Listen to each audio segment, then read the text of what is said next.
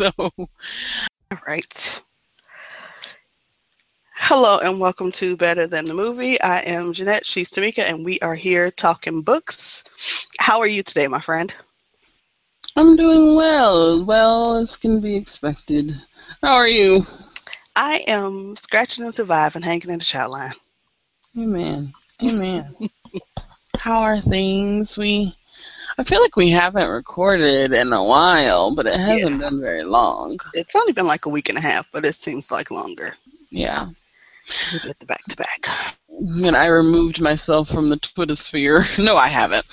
But I have cut back about 92%, 98%. And that feels, it's a good feeling. Sometimes I think it was hard for me to step away because I get all my news from Twitter, you know, mm-hmm. and I know what's hot in the streets, but it was feeling like every time I got on it wasn't enjoyable. Like, it would be like, oh, this celebrity bought a can of peas. Well, it's a peas from a country that uh, takes care of their poor and indigenous people because if they're not, then so and so is part of the problem. And then, you know, like it just got to the point where it was like it was a little bit of that every day.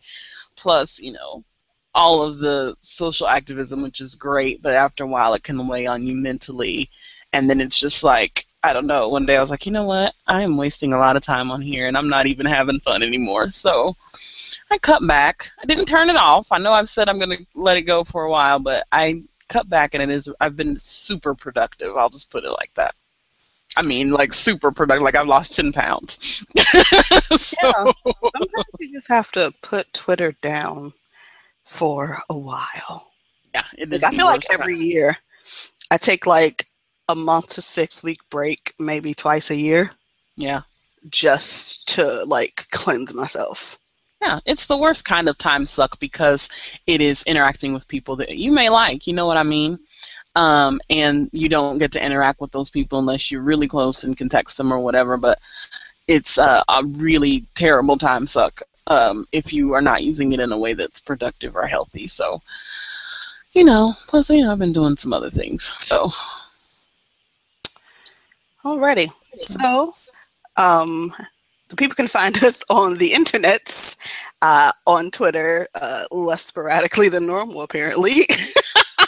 at better than tm uh, we're on facebook at facebook.com slash better than the movie um, all of our episodes are hosted on our own website at betterthanthemovie.com and if you'd like to beep us 911 we can be reached at our google voice number which is area code 210-816-2886 yes, all of those things are true.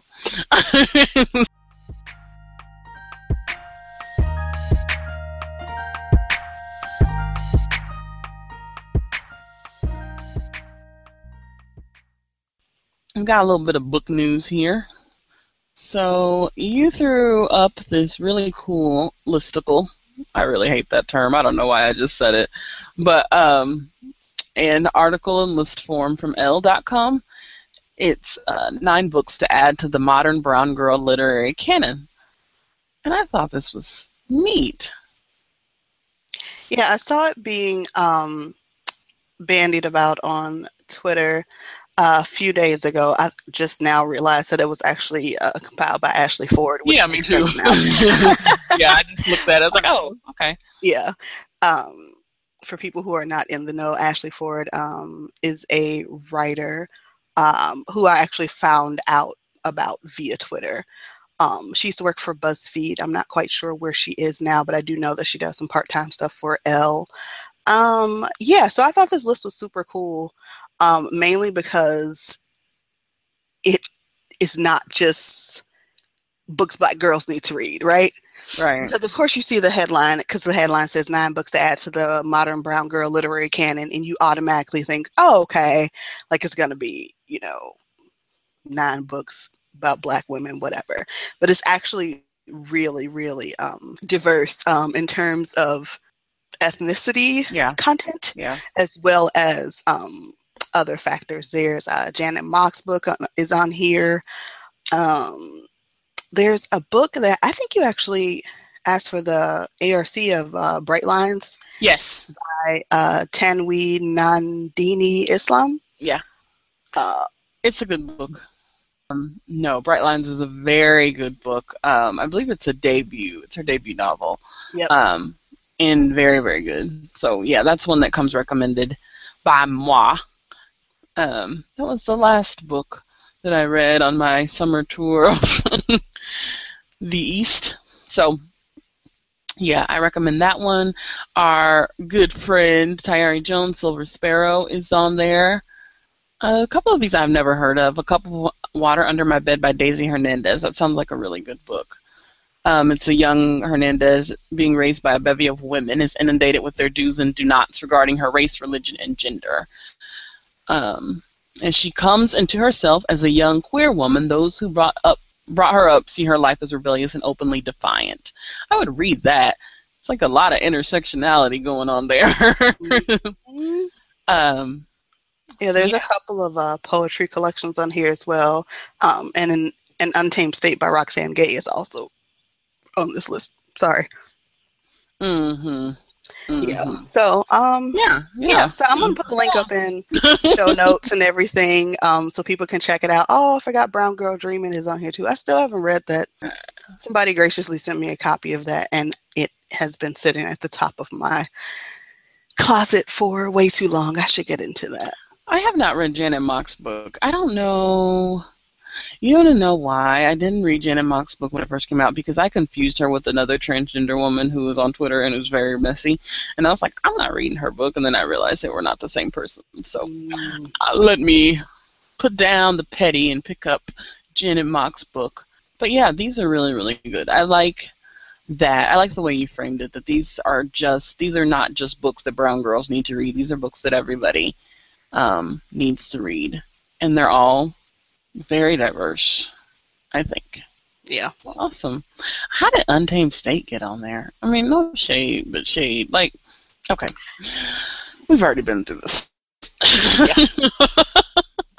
Moving right along. So the next Right thing um, that I found that's been making its way around the internet that I thought was super cool um, is this comic book, Raising Dion. I had not heard of Um, this. yeah, so I saw it uh, on my Facebook. Somebody had linked me to it, like, "Hey, have you seen this? What do you think about it?" Mhm. Uh, and it looks really interesting. I'm not super comicky at all, but I watched because they have a YouTube um, clip um, that's kind of like a teaser for what the actual uh, comic book is going to be about. And Mhm. so um, it's basically telling the story of a mother who's raising um, her son, and she finds out that he has superpowers. okay. And so um, the the site is down right now, apparently. But if you go to raisingdion.com, Dion is spelled D I O N. The first installment, I guess, of the comic book is up. Um, it's really really cute and fun. Um, I read through it the other day or whatever, and it's basically telling the story of um, how the woman uh, came to meet the boy's father, and then how some things happened with the father. I don't want to spoil. Um, and then now she's a single mom um, who's been widowed and is raising this boy with these superpowers. And the YouTube video is super cute. Um, with the little boy like using his powers to do things like he goes invisible and tries to like steal the iPad to go play with it. And she's like, I don't care if you're using like telekinesis or you're invisible, put the iPad down to XYZ. Um, so it's real fun and cute. And I think they are, oh no, they're not doing a Kickstarter. It's just you can buy the episode, the episodes, geez. You can buy the issues of it on raisingdion.com. Yeah, yeah. I think that's such a cool idea to kind of do it from the parents' perspective. And it says um, here on this article that you did link that it that they just examining like how adults and good parenting plays a role in how a child turns out, even if they are a child with superpowers. Um, a little bit of love and care can stand between being a superhero or a supervillain when you grow up, which I think is very cool. I'm not a comic book person either, not very much. I've read like the Miss Marvel ones, but I would read that. Yeah, that looks really cool. Yeah, I think I'm actually gonna um, purchase a couple of issues Mhm. and read them with the boy because I think he'd get into it. Yeah, yeah. Huh. That's pretty cool. I think you say that Brooklyn might like those. Who knows? That is very cool. Yeah, it says here that if you you can get the digital download for free, but if you buy it, that goes into making continuing the series. So yeah, what a good incentive too. Like if you're into it, you can buy it, support it. Awesome. We don't cover many comic books there, but that's a good one. Here, we don't cover many comic books here. that's a good one. Especially for listeners of Better Than the Movie, Audible is offering a free audiobook download with a free 30 day trial to give you the opportunity to check out their service. They have over 180 titles to choose from for your iPhone, Android, Kindle, or MP3 player. I've recently taken to searching for some of my favorite actors and actresses because I've found a lot of them have narrated audiobooks, and it's always comforting to hear a familiar voice when the story is unfamiliar. So if you want your free audiobook today, go to audibletrial.com slash better than the movie. Again, that's audibletrial.com slash better than the movie for your free audiobook. And now back to the show.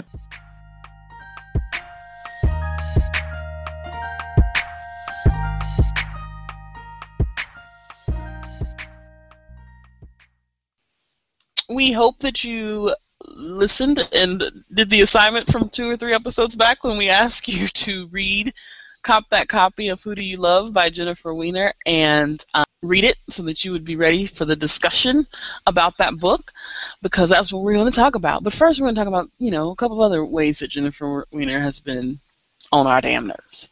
um, so, in recently, the website Ashley Madison was hacked. Ashley Madison is an account where people can go to, it's like Christian Mingle for cheaters, for backsliders and infidels. and, so, and so people can go there to hook up with other people with the understanding that, hey, we're all married here and let's keep it all discreet. So that all came out. And for whatever reason, on God's green earth, uh, Jennifer Weiner wrote an op-ed about this, um, and it's called that. It's titled "The Ashley Madison Hack Shows We're Too Dumb to Cheat." And so I really thought that Jennifer would kind of go in about like the cheating. Um, the type of people that use these sites and how terrible it is, and it really was not the tone of the of the op-ed. It really was how we're Americans just, are idiots. Yeah, yeah, yeah, yeah. Um, so yeah, let me just read the beginning. America, we used to best ride the world bestride. we used to bestride the world like a colossus, a leader among nations, smarter, faster, braver, more forward thinking than our rivals. Once we were great, inventive and nimble, always pressing fearlessly ahead in the name of progress, eradicating polio, inventing the airplane, the chicken nugget, the music video, going to the moon. But now we're a nation of losers, mouth breathing couch potato, hands down our pants dolts. We're an embarrassment. And in the wake of today's Tuesday's revelation, we should all be sent to our rooms with no electronics. And then she goes on to talk about how she's talking about the Ashley Madison scandal. what did you okay, I know how you feel about cheating. We've talked about this before in relation to some other books. So what what were your fo- what was your first thoughts when you read this? I don't feel like this article was as much about cheating as much it, as it was about her bemoaning about how dumb Americans have progressively been getting. Like because she talks about like she's in the airport and people don't know how to go through security, which I don't necessarily attribute that to dumbness. Some people aren't just well traveled. And Don't. for the damn record, uh, as someone who has had things thrown away, I have had like three trips where they don't say anything about a bottle Thank of lotion, you. and then that fourth trip, all of a sudden, it's got to go in the trash. So Yo, maybe it's the TSA is not consistent. I flew out of Chicago, O'Hare International Airport. If you've ever been there, they don't fucking play. I flew out of there with a bottle opener, like Swiss Army knife style type joint. Mm-hmm. Went through TSA just fine, didn't have any issues, was flying back home, flew out of Bethlehem, Pennsylvania, and they threw my bottle opener away. I had some hair products, they threw those away. So uh, if I made it through one, yes, it is is my theory or my thought that I'm going to make it back through the other, especially when one is a world class airport and the other is a smaller, more homey, whatever. Mm-hmm. And it's not like O'Hare is like short stopping and just like, oh, we don't have time to look at all this stuff in these people bags. Yeah, it's fine, it's fine, it's fine, it's fine. No. Like the security process is very intense. So for her to say that because people do whatever in the TSA lines, that that automatically means that they're like idiots. Or, girl, okay. Yeah. Whatever. And see, I'm a person. I kind of yeah. There's a thing like oh, some people are just stupid, and you know they don't. But sometimes it's kind of like you really. I'm really trying. I try to be mindful before I call somebody stupid. Like this whole thing that she wrote, she included like oh, I see people use strollers on the no on the when the escalator clearly says no strollers, and I'm like so like like that doesn't make you stupid. I mean maybe i'm in a hurry or maybe i don't have time to go look for an elevator. We do it we used to do it all the time. I would my husband would lift up the front of it and i would hold the thing and we would just hold it while we while we did it. You just you don't know and it doesn't mean you're stupid. It just means hey the circumstances that we're dealing with right now don't allow for that. But i just don't understand maybe i don't understand why she tied this to this Ashley Madison. Like she's more upset about the fact that the politicians um, whose lifestyles that she's funding are cheating and have membership on this site. And but see, um, I don't even think that she's upset that they have membership on the site. She's more upset that they use their government email addresses. But who cares? Like, that it got tied back to you know, like, oh, how dumb can you be that you use an address that's easily traceable back to you when Gmail exists? You know, but it's like, girl, so, what? That's like, yeah, like that's not the bigger issue here. Like which email account they use. Like who gives a crap? like the fact is they did it, and I don't know. The fact of the matter is that the last line says, "If you're going to cheat, cheat smart," and I'm just like, girl, shut the fuck up. Like that's your takeaway from all of this. I don't know, and it was very much like I don't really care too much about cheaters in general. I care about the ones who lifestyle I'm funding, but at the same time, it's like just say I don't care that they cheated, and maybe I just felt like I have a book to promote, and this is happening, so let me and I really thought she would tie, if you're going to write about it, that you would tie it back to some subject matter that you've written about before, because she's written about infidelity um, in a very like compassionate and real way. And then you have all these readers who are women, and some I'm sure who have dealt with infidelity or looking to you as kind of, oh, you write this so well, maybe you understand or are compassionate. And then you write this where it's like, eh. cheat, meat, who cares? Maybe my expectations for Jennifer Weiner are too too high.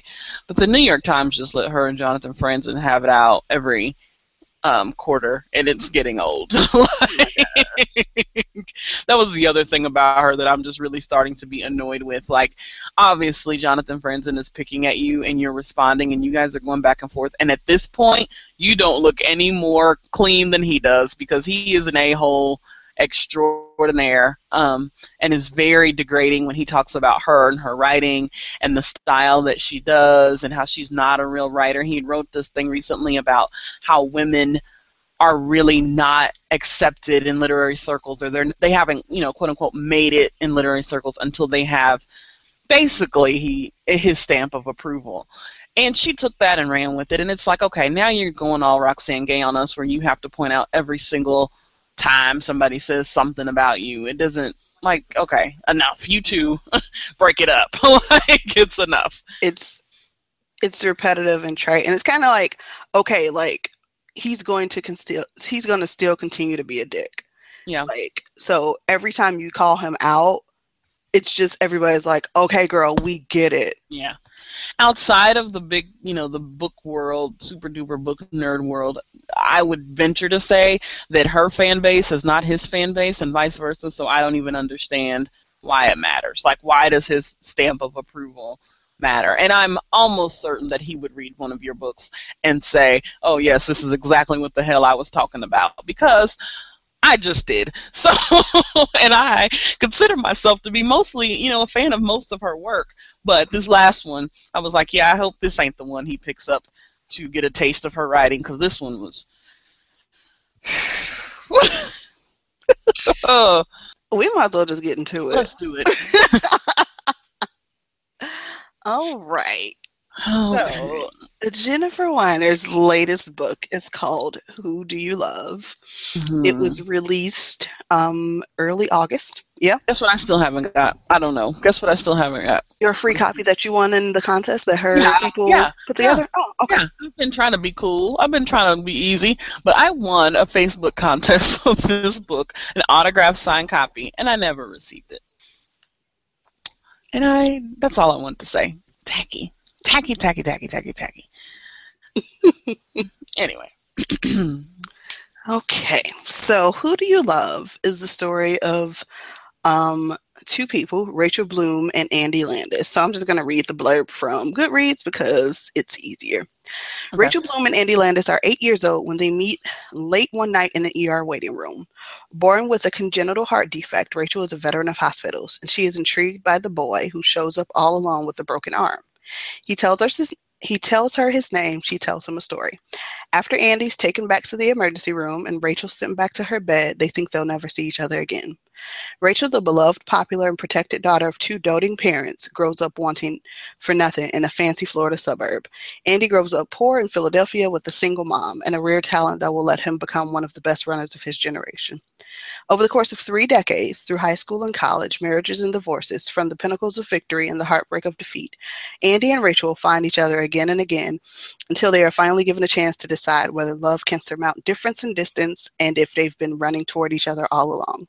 With honesty, wit, and clear-eyed observations about men and women, love and fate, and the truth about happy endings, Jennifer Weiner delivers two of her most memorable characters in a love story you'll never forget. That last line is chock a lie. lies. Yeah. okay.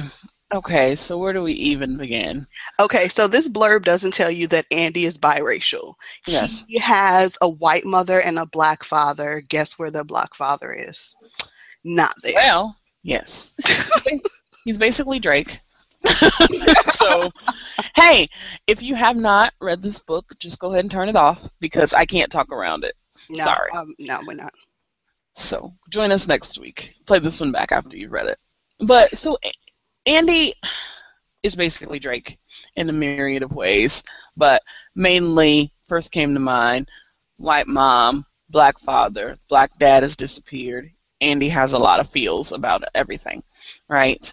First, let me just say that I understand the genetics and biology surrounding biracial kids. I know that they are just as much white as they are black, but the way that our culture and society works, we're going to refer to Andy as a black man for all intents and purposes. And if you're ever confused about why black people frame things in that way, my brain always goes to if this was 19, this was 1842, where no, would Andy be? 1955. Would Andy be able to use the whites only bathroom or the coloreds only bathroom? Hell, if it was 2015 and Andy got crunk with a cop, is Andy going to make it or not?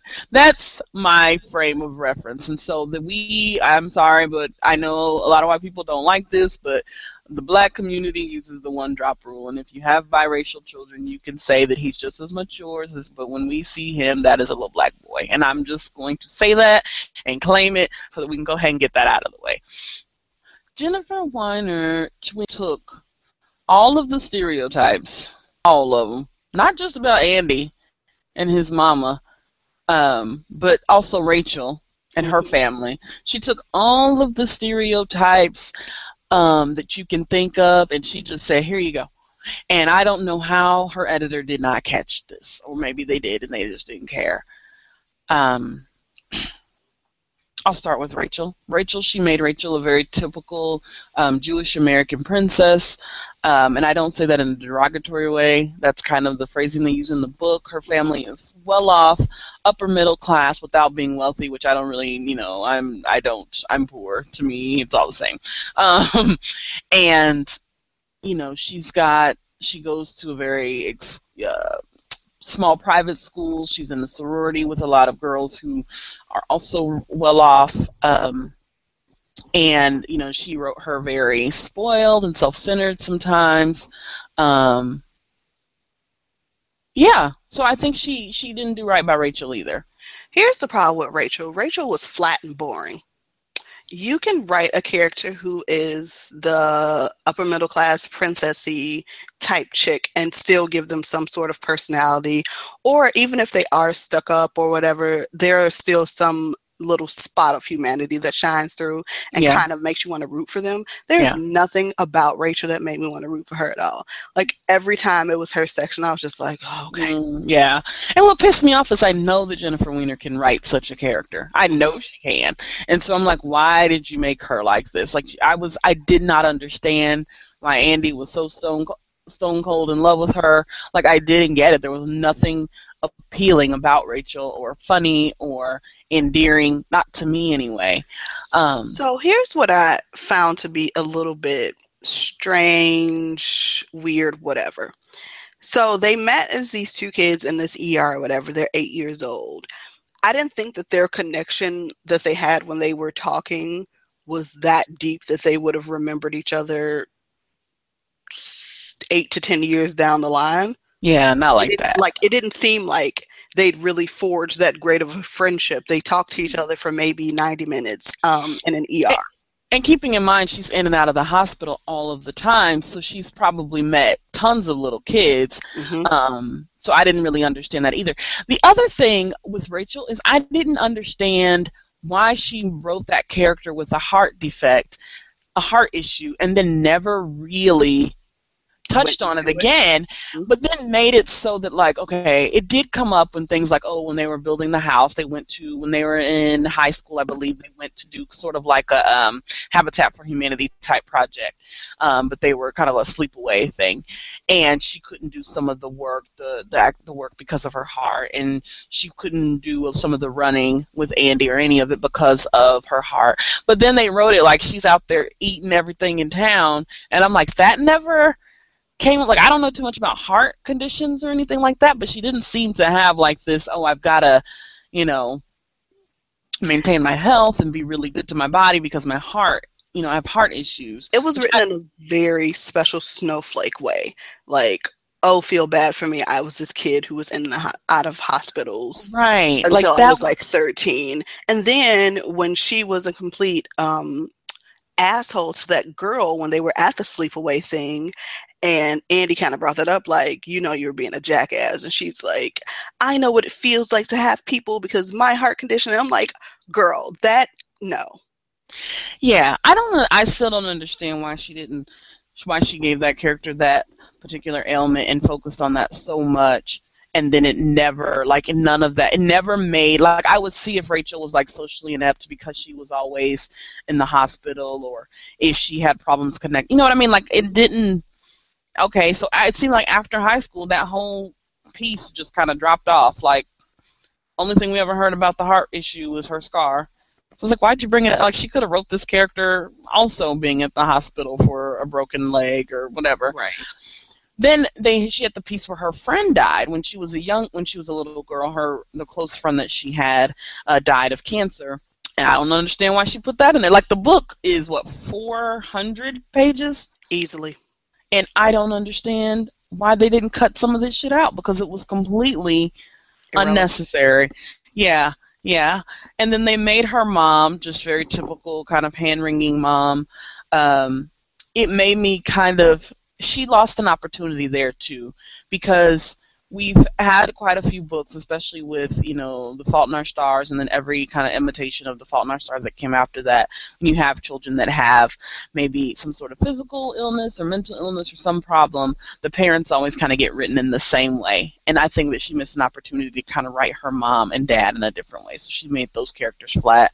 She gave her a brother that was jealous of the attention she received because she was sick, which reminded me of um, Jodi Picoult's book. Um, Mm, my sister's keeper. my Yeah. sister's keeper. There's a sibling there who gets overlooked because of. So it's just a lot of like little cliches and stereotypes that I just did not understand. Like she had the opportunity to go in a different direction and she chose that. Um, so I want to talk about um, one of the sections in the book that I highlighted um, that happened pretty early on. So, like we said, Andy's biracial but black. So he's talking about like um, when he's in a neighborhood or whatever that they live in. Now they don't um, because her parents the mother's parents didn't approve of her getting pregnant by a black guy. She was cast out from their Mm. house, and so they have to live in a poorer section of Philly. I want to say that um, I think it's like North Philly, Mhm. um, but I'm not 100% sure. But nevertheless, so there's this section where Andy is talking about how he doesn't have many friends except for this one kid. And he talks about going over to this kid's house and how the mom will invite him over for dinner every once in a while, blah, blah, blah. So it says the Strattons were black, like Andy's father, like Mr. Sills, the handyman who came around every week or two, tightening tightening dripping faucets and oiling squeaking doors, like most of the people in the neighborhood. They were black and Lori, Lori was white. Lori is his mom. And he was pretty sure that Mrs. Stratton didn't really like her. Once, when he'd left Miles's bedroom to use the bathroom, he'd heard Mr. Stratton, who worked for the gas company, talking down in the kitchen. How come she moved here? How come she's not back with her own? Mrs. Stratton had murmured something. Andy had heard his own name and nothing more. But then Mr. Stratton said, Well, how sure are we about that? She wouldn't be the first bird to try to slip an egg into another man's nest. Stop, his wife said in a cold voice Andy had never heard her use. After that, Andy had never felt like a regular friend of Miles's, a normal kid from school. Instead, he thought they looked at him as the kid with the white mother and a black father, half one and half the other, a kid who didn't belong. Hmm. I don't know much about the plight of the biracial because I am monoracial. What I do know here is that a lot of assumptions are being made and cast upon the black people in the neighborhood from this one interaction. Not saying that people might not be like, okay, why didn't she, you know, why is she here? Why is she, whatever. But my thought is that it wasn't like his mother and father were in a fly by night thing. This girl was in a relationship with his father. Right. So it would go then to like wouldn't you think that okay, she if she's in a relationship with him and they moved or she moved to his neighborhood, she would know people. They were even married, right? Yeah. Yeah. Like but she would know people in that neighborhood. She might not be Right. friends or friendly with them, Right. but she would know them and they would know about her, especially Right. because the father was pretty well known. Right. Um, you know, like he was a high school athlete or whatever, whatever. Because this conversation makes it seem like where did this girl come from and she just uh, some side chick or some overnight Right, like she just came out of nowhere, and we don't even know that this girl is, re- you know, we don't even know that this kid belongs to anybody that's from our. but they wrote it very much like or she wrote it very much like these people were married then the baby came and they were all good so this conversation didn't make any sense It's very contradictory. I also Yeah. thought it was very contradictory when she, ex- um, not explained, but when she described him, hmm because, okay, so she says that he, I, I was under the impression that he was lighter, that you could tell that he was mixed, but he was a light skinned mixed kid. Hmm But then there's a line where she says his teeth flashed white against his skin.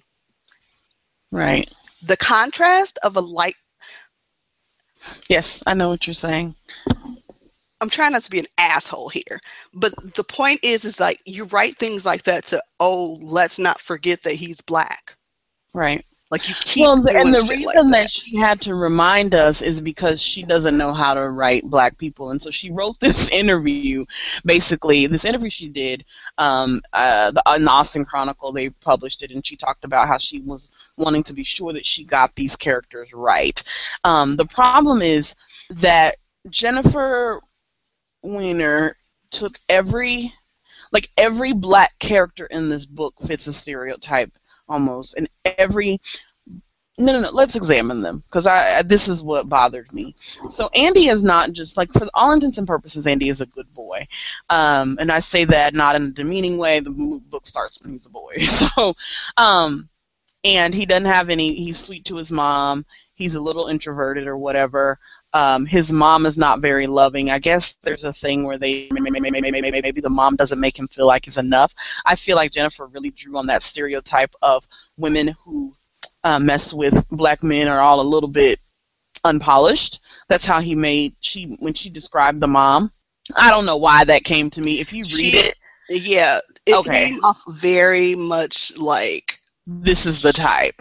yeah. Yeah, she was a very good girl, and then she started dating these, and her parents made, oh, she was a good girl, and then she started dating these black dudes, and then it was like, oh, look at her now, you know, and so that's kind of, even the way they wrote the mom, she couldn't decide what kind of mom she was, because on one hand, she was poor and just didn't want to spend the money on Andy. Then on the other hand, she did have the money, but she didn't because they were poor, so she had other priorities. And then it was like she didn't love him at all. And then it was like she loved him so much she didn't want him to be around or cared for by anybody else, so she just made it like it's us against the world thing. Mm-hmm. She was all over the place with the damn mom. I couldn't decide if I liked her or not because she just she wrote her into every single all four corners of the room, and I'm like, well, which is it? Does she not love the boy? Does she love the boy? Is she broke and stingy?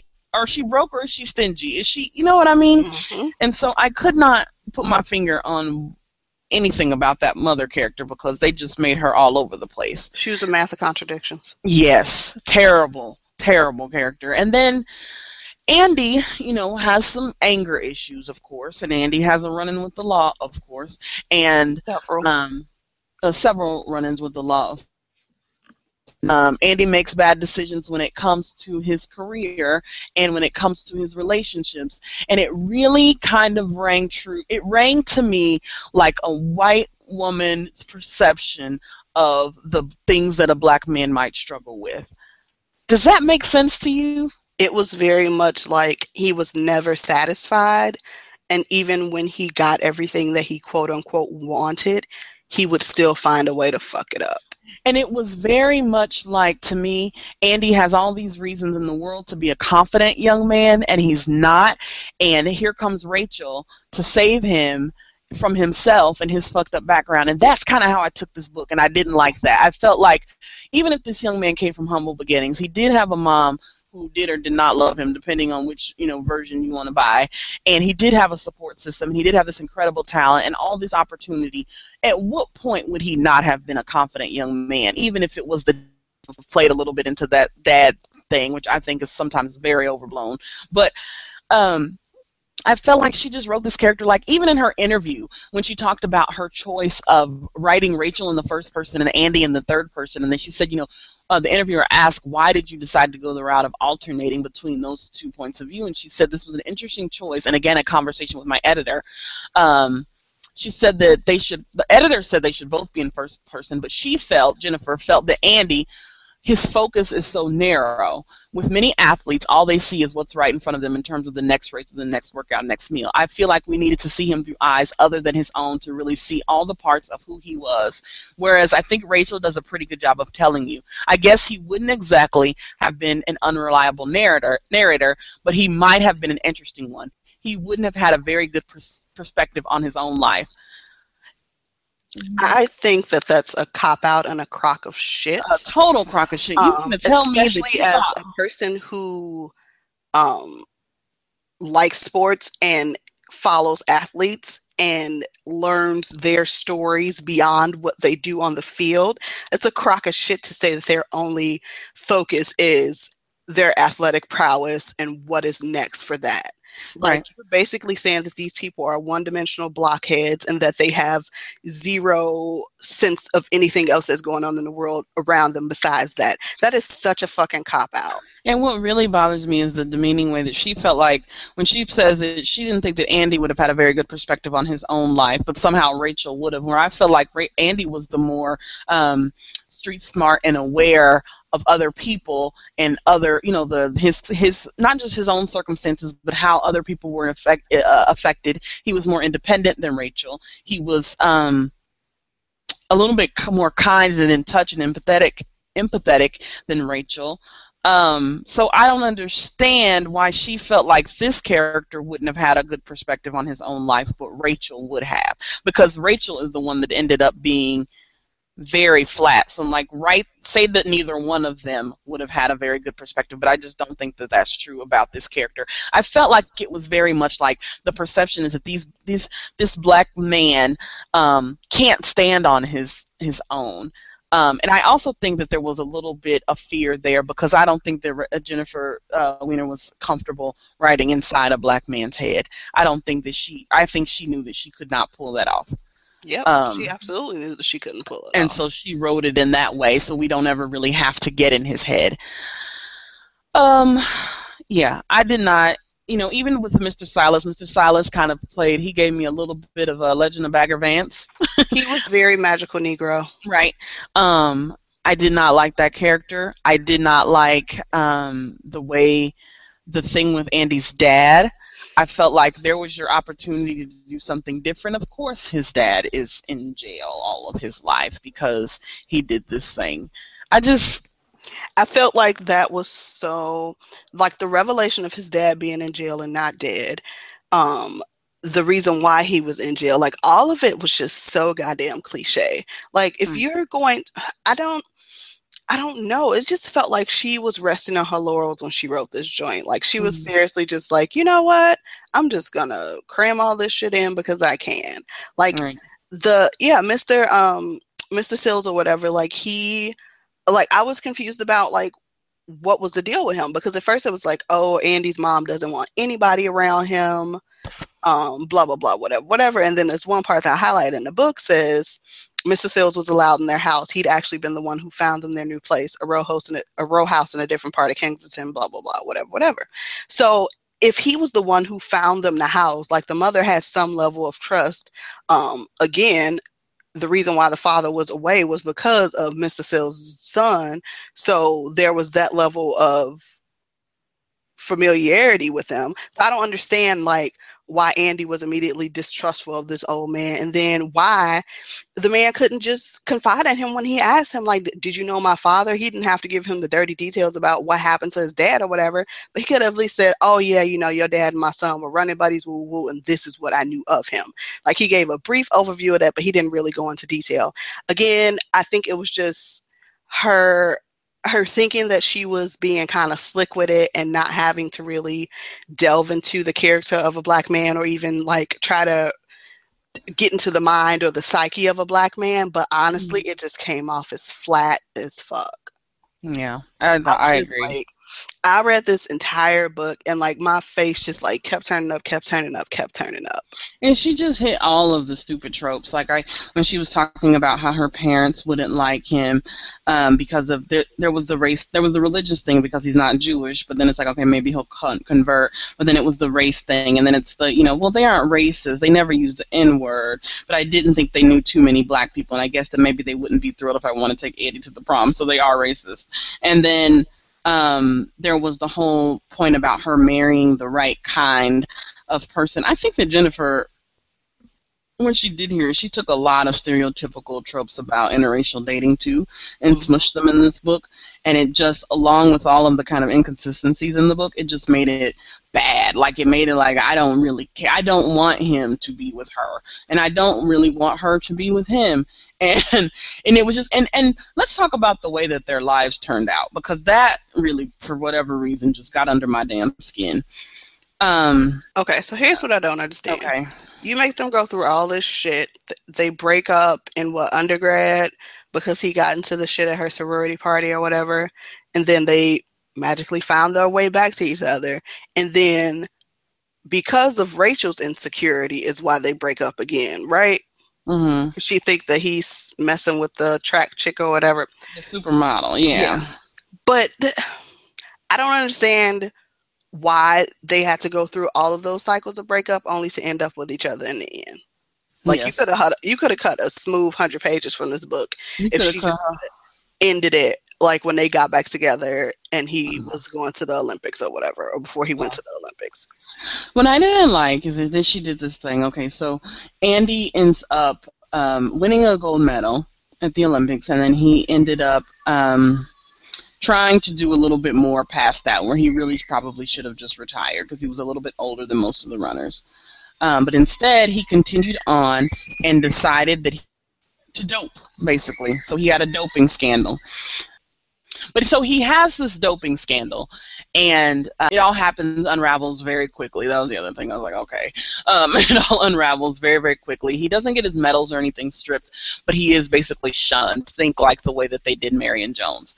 But this was like the way they did Marion Jones times a thousand because it was like he was shamed, like he couldn't even go to the store, servers wouldn't serve him, and people were so disappointed in him.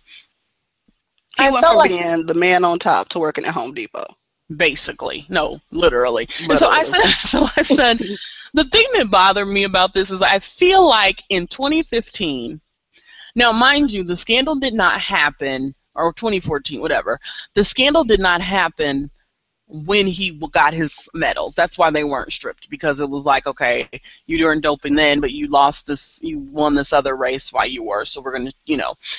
I just don't feel like I feel like he would have done something else. Like I feel like it would have been a reality show or some shit. Like it wouldn't have just been like, oh, a complete fall oh, I can't grace. run no more. Cool. All right. Let me go. Let me go work at the Home Depot. Yeah, I'm handsome. handle pipes. Yeah. I'm a handsome and used to date this supermodel and high profile and hanging out with every celebrity, but because this and then in the day, this is what I was kind of like, is she like tone deaf? How many baseball players, football players, whoever have been um, found to be doping or suspected of doping or whatever, and they do their little testifying and they going about their damn business. I was like, this not, this isn't yeah, Marion like, Jones, where like, she won five medals on dope. Like this. Exactly. the first person I thought of was like Jose Canseco. Yeah. Like his scandal happened, and then I swear, like a few years later, he had like a VH1 reality show. Yeah. And so, like, girl, like if you're writing this in modern day, yeah, like, you, come on. At and the most, very least, give us some ratch and most of them would just say, "I don't give a damn what you found. I'm not saying anything." Like a lot of baseball players who who are still playing today or who just retired, um, no comment. But they, but they, I mean, it just she didn't write it even like like I understand what happened with Marion Jones because Marion Jones lied and she won all the medals while she was doping, and it was like okay, understandable. But this and even she did end up like at the Home Depot. She played in the WNBA for a couple of years and and did some camps and did some other stuff too. And it's like it was just a bit much. It was too much. And it was like, why Andy? I didn't mean to be like, I didn't mean to be, you know, basic, but I'm like, why Andy got it? Why the black man got to end up? but it didn't even make sense though. Shelves. Yeah. Like it didn't make sense. Like why couldn't he just go gracefully into the night or however the damn mm. phrase goes? Yeah. Like there was no reason for this additional drama. Yeah. Oh, oh, I forgot. It needs to be a plot device so she can walk into the goddamn Home Depot and then see him fixing a light fixture and right. they can reconnect. Right. It just seemed it just was very it, it, was a lot and I don't know. She set Po Andy up. We were cheering for Andy and everything is all to the good and it's just it's just like every stereotype about black men that you can think of just about is in this book.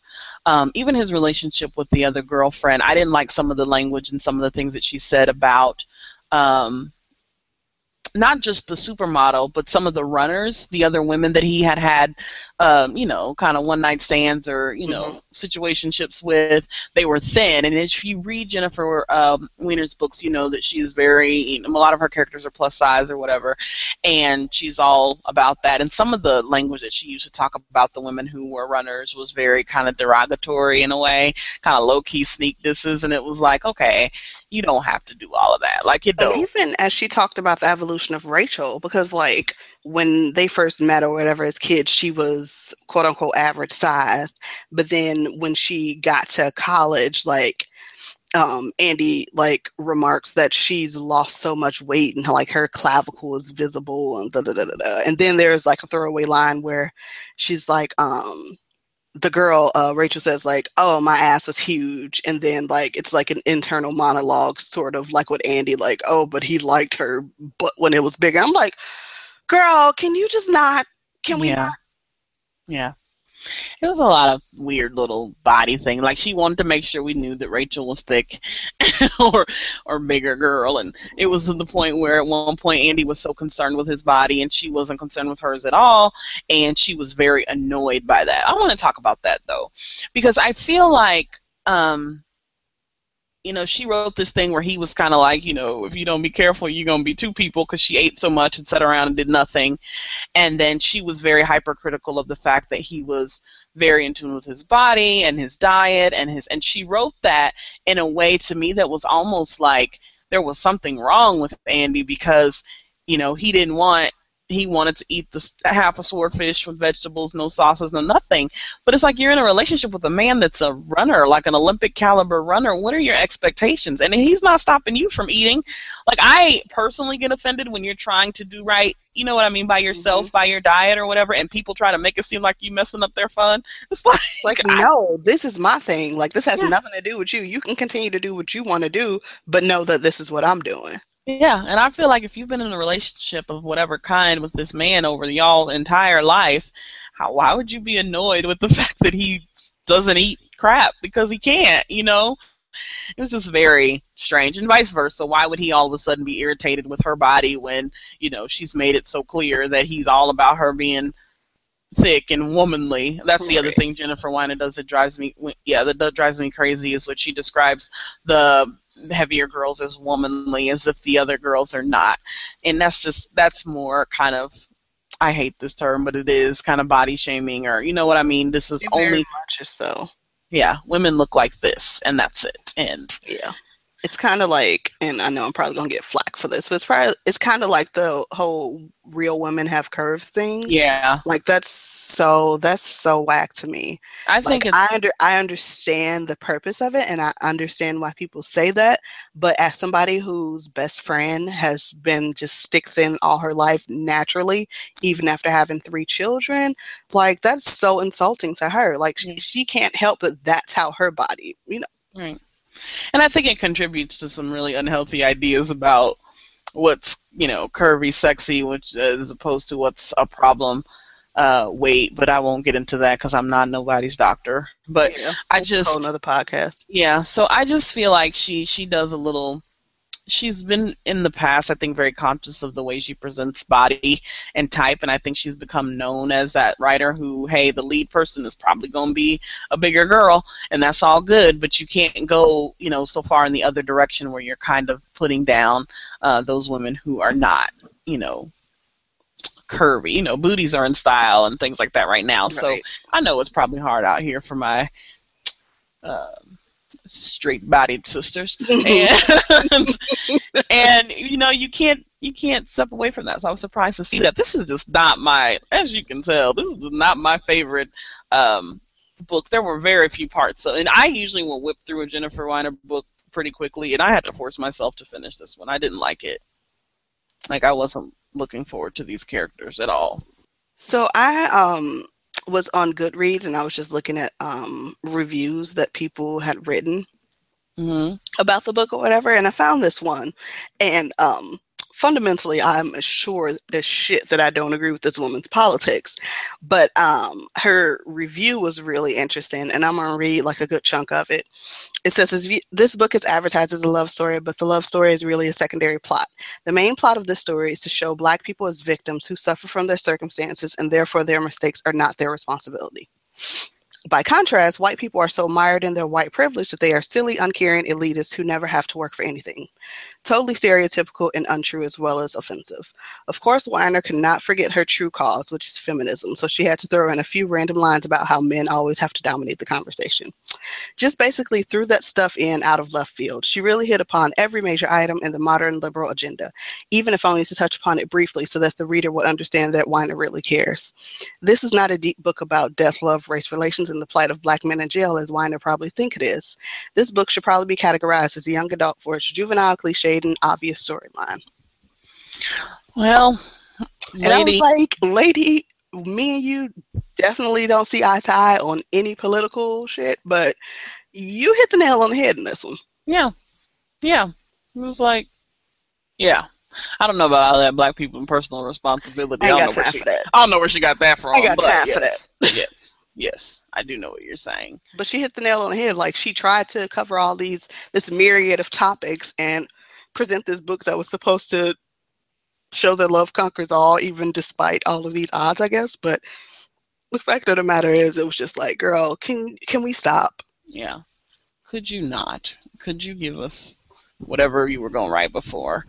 Um, yeah. So I would give this book. I gave this book two stars on um, Goodreads. I just did not, and it broke my heart because I was really looking forward to this um, book, and I just I didn't like it. I thought she was it was lazy. I don't even want to call it lazy because hell, it was 400 pages. It was ambitious, but she just did not do a good job, and her editor did not do her right.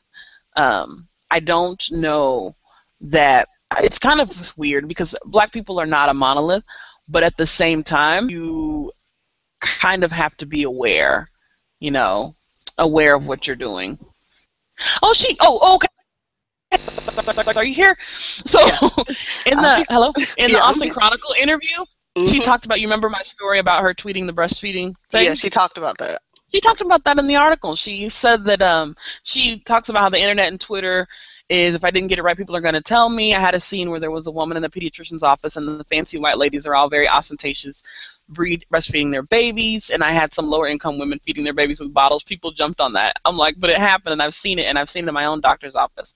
I'm not saying anything about race. I'm just saying rich white ladies are obsessed with this, and people sort of explained, okay, but if the only black character is a teenage mom who was giving her kid Kool-Aid in a plastic bottle, that is a real problem once you get over your hurt feelings about being called out, it makes you really careful about not about being politically correct or afraid, but you want to do it right. You want to make sure if you're going to write about people who aren't like you, that you're going you're doing it in a way that feels fair. Well, so, Jen, you right. failed. Yeah.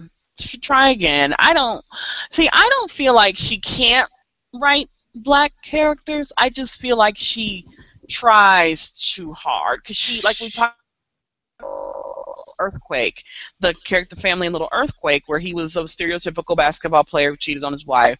Um, she was, you know, whatever. And I just.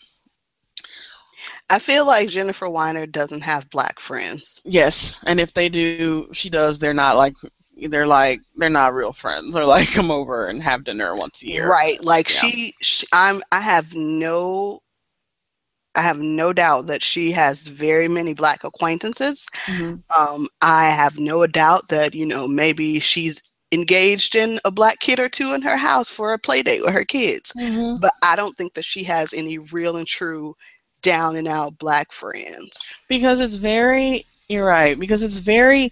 We can't say that. Oh, just write black people the same way you write white people because you're going to take out some things that are very cultural. You know what I mean? That are just part of who we are. And no, we're not all the same, but we're not we're not, we are different and it's it's okay to say that there are differences amongst the races and the, and the, ethnic groups and whatever and celebrate those differences the same way she can write about a person that's a Jewish person and a non-Jewish person and kind of how those how those um, those uh, two lives might be different. Mm-hmm. It's just you have to work a little bit harder at it, at this, and it's kind of like if you only write two or three main characters who are black, please don't make them all be problematic. Like we, like you can't make, you know, even the um, she had an opportunity to to make one of Rachel's friends black, the somebody that goes to the school, and you know what I mean. Black yeah. kids are rich you know, it just I don't know. She missed just, some opportunities to do. Another something. thing I didn't understand either was that, and maybe like in my just irateness, I just gloss over this completely. But where was the black family? Where was like the other family? set of grandparents? I don't know, because I know they wouldn't know now. Where was his praying grandmother on his daddy's side? Right. You know what I mean? Say, like, I know, where was Auntie Janine? Like, I was like, say, I know black. Like, even if he was an only child, um, the father, mm-hmm. um, he had to have come from parents, and nine times out of ten, those parents have siblings, and right. ten times out of ten, the siblings of those parents have kids. And even if you are an only child or you grow up as an only child, in our community, it is very common for us to hang out with our first cousins all the time. So there would have been somebody that he would have been close to in his family for mm-hmm. some reason but they yeah. don't make it to like and even if they didn't like um Andy's Andrew's mother they were still that, that baby. baby. that baby is their family yep and i'm so sorry he, he would have been going over there on the way I, but if you got a black many, Annie, like it's too many small things like that that lets a, me know that she don't got no black friends. If you got a black Annie or a black grandma, especially, and they know it's some kin, little kid kin out there. Please. Listen, I can't tell you how many little cousins and such that I have that we might not fool with your mother you know, yeah, you know, one of my boy cousins got whoever pregnant, their thing didn't work out. We don't fool with your mama, but you best believe we will go get you and bring you in when it's family events. Right. Like so like little stuff like that. It's just like we don't just leave them out on the wayside. No. And black folks um, and I and I again not everybody, but for the most part, black folks don't just say, "Oh, well, so and so had a baby with a white girl, and that's it. He went to jail, so we don't really fool with them like that." Oh, somebody's coming to, to see about that kid. Mm-hmm. Believe that. Um, yeah, I was very, you know, try again, but let somebody read it first. Like I don't. I just couldn't get into it. I think she tried, but this book was crap to me. And then this was supposed to be her first foray into romance, and like I'm not, you know, I don't like you guys know I don't read a whole lot of romance, but it didn't seem like a very romantic book to me. It was just very awkward to me, and it read kind of like that new genre that they're trying to make like fetch and happen. Um, that uh new adult or whatever. Mm-hmm. I don't like that. like I want to read about grown-ups yeah. Like if we're talking about like relationships and marriage and things like that, I don't want to read about nobody who's between the ages of 18 and 22. I don't give. Yeah. Sex scenes with teenagers. Hmm. Gross. Yeah. As an as a as, as an adult, an adult reader. I am not interested in reading sex scenes about. The only time I want to read about teenagers is when it's stupid petty drama like Pretty Little Liars, yeah. like because that's just dumb girl stuff. But graphic sex scene, about, mm, teenagers no, thank you. doesn't move me and i'd rather not. I don't know where the authors are their brains are at with that and i don't know who's out here enjoying it but in my mind i'm like okay but where you, where is your mother? You know what i mean? Mm-hmm. so i don't know. I just didn't wasn't feeling it there's for how many reasons have we listed so far? A hundred. So 11 billion. Yeah. But anyway the book is out um, we have dedicated a whole episode to the things that we really like about Jennifer Weiner's work, but this is just not one of them, and so we we wanted to talk about that one. Okay, did we get it all out? I think so. okay.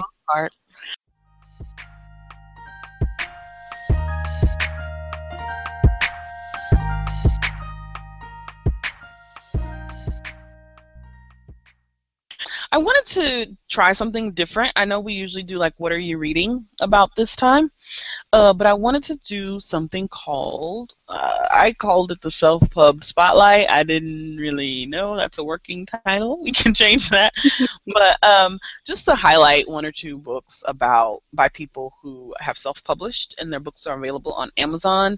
Uh, we want to give them a little so, so, so, they can get some shine. You guys can check out their books and tell us what you think. Now, I will say I have not read any of these books, but I plan to. so, the book, Still in Love by Delaney Diamond. Three years ago, Nadine Alessini divorced her husband and left Buenos Aires with her daughter in tow. Now she's back and forced to spend time with the man she left behind. Cortez Alessini long ago accepted that his music career aided in the demise of his marriage, so he didn't expect that he and Nadine would spend passionate nights together together while she's back in his country, causing them to question if they gave up too soon. But the reappearance of someone from his past immediately causes friction and may destroy any chance they have at a true reconciliation. That sounds pretty straight to the point. Mm-hmm. Um, sounds like a good little, not too complicated love story, but it maybe sounds twisty. Um, it's available on um, Amazon. Just search for "Still in Love" uh, by Delaney Diamond. It's only ninety nine cents, and it looks like no, no, it's ninety nine cents. Buy it. uh, do you want to do the next one, or you want? Me? Yeah. so um, the book that I chose to highlight is called "It Ain't Easy Being Jazzy" by Quanie Miller this was actually recommended to me um, by friend of the show, Christina Jones. And mm-hmm. so um, read it like maybe like a couple months ago by this time. And it's about this uh, woman, Jasmine T. Peacock, mm-hmm. who, who um, at the beginning of the book is uh, broken up with by her ex-boyfriend um, and then he calls her like, "Oh, you know, I have something important to tell you." So she thinks they're gonna get back together, but it turns out that he has proposed to her cousin, who's also like her sworn enemy. yeah. So um, the book takes place in, I believe, Northern Cali, but the family is originally from Louisiana. Mm-hmm. And um, it is a cast full of characters. Um, Jazzy has a sister and a mother that she lives with. The mother is kind of like the neighborhood Mrs. Kravitz, like she looks out the windows and spies on all the neighbors and stuff like that. Um, the sister is kind of like a free spirited, kind of remind me of like Freddie Brooks from a different world, kind of.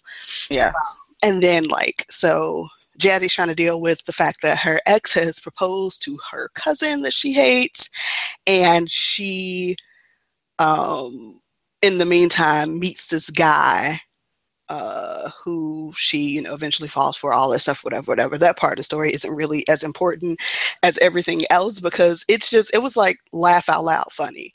Mm-hmm.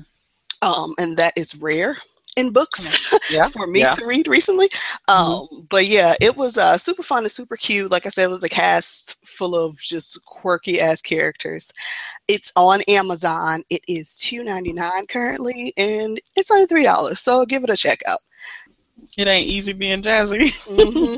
right on. So I um want you guys, if you know or hear or you know, whatever, have a, a new book that's going to be released and you self publish, and the book is available for our listeners to buy somewhere, um, let us know. Send us an email or tweet us or message us or any of the myriad of ways we've left up top of the show to contact us.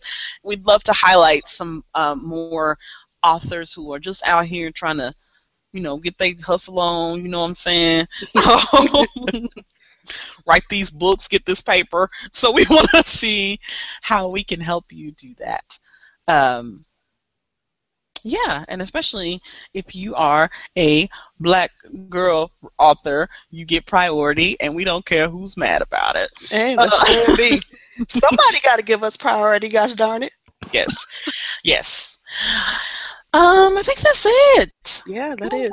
Tell the world if you have not gone to see Straight Outta Compton, Go see it. And here's why I'm bringing this up because this movie has been number one three weekends in a row, and it's always that little caveat behind it. In a slow box office, blah blah blah. Mission or um is number one again, and it's kind of that caveat, you know, that this movie is successful because, you know, there's nothing else happening. When that's not entirely true, um, and so I always encourage y'all to support them. Go see um, what are they calling him now? Obey, yeah. Obey Jackson. Obey Jr. Jackson uh-huh.